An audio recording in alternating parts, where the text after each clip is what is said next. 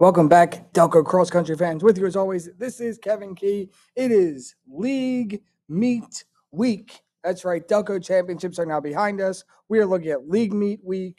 We're looking at districts coming up, and then the end of the cross country season, which also brings about the end of the podcast for season one state championships. I'm going to dive into League Meet Week first, and we have a league championship coming up tomorrow or today if you're listening to it on Friday. Uh, Central League Championships uh, should be just as dynamic as Delco Championships. We are looking at the Central League meet preview here. I'm going to give my thoughts. I'm going to give Bill Coren's thoughts on this as well uh, by reading his email, not by having him on the podcast. I apologize. Uh, this week, I also plan on breaking down and releasing on Saturday or Sunday a breakdown of Inter-Ac, whose league meet is on 10 16, uh, the Bicentennial Championship, which is on 10 18, and the Philadelphia Catholic League Championship, which is on October 21st. So those are the meets coming up. Those are the meets I am breaking down on this podcast. But first, let's go into the Central League Championship meet. And in reality, this should, like I said, be as dynamic as Delco's. On the boys' end, you have three state ranked programs and a bubble team matching up. You have PA number nine in Penncrest, PA number 10 in Lower Merion, who also beat Penncrest at the Paul Short Invitational. You have PA number 12 in Conestoga, and you have a bubble team in Ridley. And in all honesty, you can't really discount the performance that the Haverford boys put up at Delco Championships as well. So if you thought Delco's was going to be a race, Central League Championships is lining up to be a great one.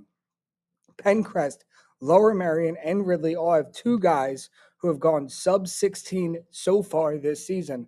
The question will become if teams will mismatch each other up front, and then the depth comes behind that.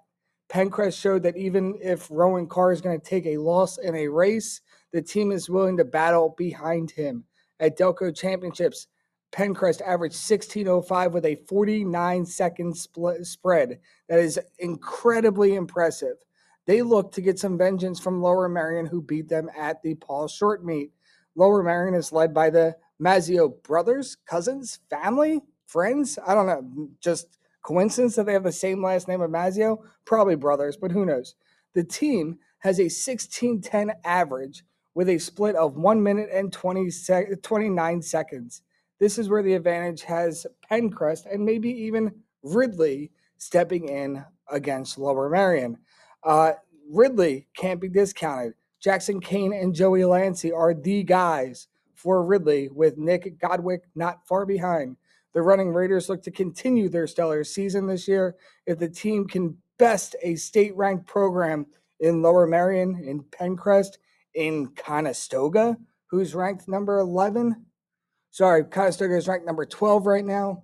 If the Raiders of Ridley can find their way to beat a state ranked team, they can find their way back into the rankings. Like I said, don't discount Haverford though. They found some depth at Delco's with their top four guys going sub 17. It doesn't seem like they're done yet. Haverford, they're looking to be in this one, led by Teddy Foster. The Fords look to keep their positive vibes going. Individually, you're looking at Delco champion Luke Bodden from Radnor to continue his ways. However, there are seven guys in this one who are under 16 minutes. It will be close up front between Bodden having his handfuls, uh, hands full again with Rowan Carr and Edemias Mulligeta, not to mention Lower Merion's Mazio duo in Nick and Alex. Joey Lancy and Jackson Kane, who are the Ridley top 5K runners of all time, they look to be in the running for the Raiders as well. Guys I will never count out in the top 10 at Central Leagues include Ricky Lee of Marple Newtown, Teddy Foster of Haverford, Nick Fant of Penncrest, Danny Washell of Strath Haven. But as you know, anything goes in this meet. On the girls' end, you have two state ranked programs in Haverford and Conestoga, with a former state ranked program in Strath Haven in this one. Haverford, they showed a lot of depth at Delco Championships, but they are against one of their biggest challenges of the year in Conestoga, who has an equal amount of depth. Conestoga won the dual meet battles, but Haverford is looking to keep their top ranking, especially as they now enter with with race legs under them. It should be a close one up front with Haverford and Conestoga, but I am completely Delco biased in this one. It's a Delco cross country podcast after all. So, Conestoga, I'm sorry. I am supporting Delco, and I'm going to have Haverford pull off this one because I am extremely biased and there's no um, no facts behind this one except my bias. Uh, as always, there are teams looking to play spoiler. Springfield came off a very strong performance at Delco Championships where they finished second. They also came in second at Salesianum, only to, Conestoga. In that race, it was Sophia Curtis who took down Conestoga's Giovanna Parada. Springfield showed depth at Delco's, especially after Anastasia Milana was their top finisher. And they only want to continue this positive flow going into Central League Championships. Strath Haven is another team that's looking to play spoiler here. They have not completed fully in a meet yet this year with a no finish from Hannah Prokop at Delco Champions. And um, you're going to see that I'm going to mention this later on. Bill Coren mentions in his preview that she's possibly injured. So who knows what's going to happen with Hannah. But Haven is looking to put up a name for themselves with Chloe Brown and potentially Hannah Prokop up front. Marple, they showed their capabilities as well at Delco Championships in their fourth place finish. Their duo of Lizzie Getz and Ali Pavone look to continue to push at Central League Championships. And Sarah Coe and Madeline and Priano, they are continuing to get better week in and week, week out. So you cannot knock Marple Newtown out of the running. Number five at Delco's was Penncrest. Can't knock them out either. With four girls under 21, Keely Aiken, Gwen Cherney, Caitlin Crumlers, and Reagan McGock. Lower Merion is another team, this time non-Delco, looking to be in the running as top five as well. Two of the girls, Sarah and Claire, are both under 21 as well. But my primary focus is on my Delco teams. Girls, my eyes are on there. Individuals, you're looking at Olivia Cieslak and Cameron McGinn again in this one as the top finishers. As noted earlier, Hannah Prokop and Chloe Brown should also be up front in this one. Uh, be on the lookout for Zoe Margalis of Radnor. She was fourth at Delco's, went sub 19 at Paul Short, shows that she has the ability to be up there within the top runners, within the top three, four, trying to knock teams off, trying to play spoiler. So look out for her. Conestoga, they have some depth.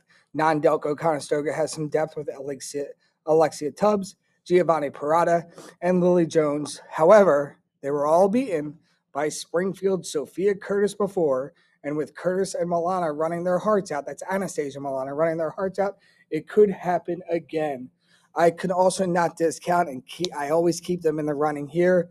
Ali Pavone, Lizzie Getz of Marple, Lorelei Golombuski of Upper Darby, or even Emma Hyde from Radnor. Look out for them uh, in that individual race. This is a preview from Bill Coren of Strath Haven. The team title.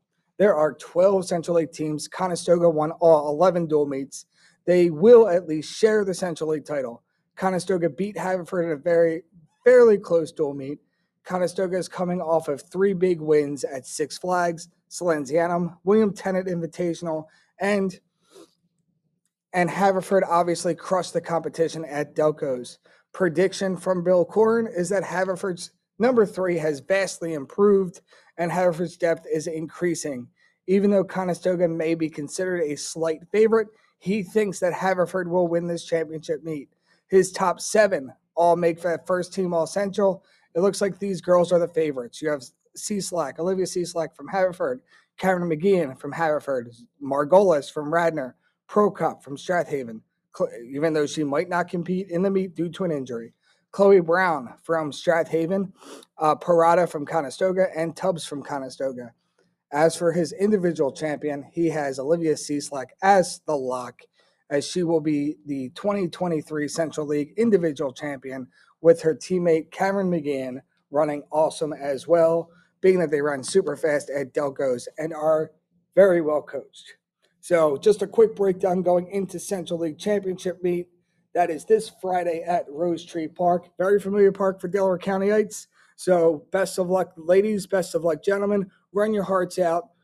Make uh, and make sure you move up those hills. As always, follow us on Twitter at DelcoXCPod, Instagram at DelcoXCPod. let us know how we're doing. Send us an email, delcoxc at gmail.com. Give us a five star review on Apple. Leave us a comment on Spotify. Good luck this week. League championship meet coming back at you on Saturday or Sunday with a quick breakdown of Centrals, as well as reviewing and previewing Inter-Ac, Bow, and the Philadelphia Catholic League. This is Kevin Key signing off.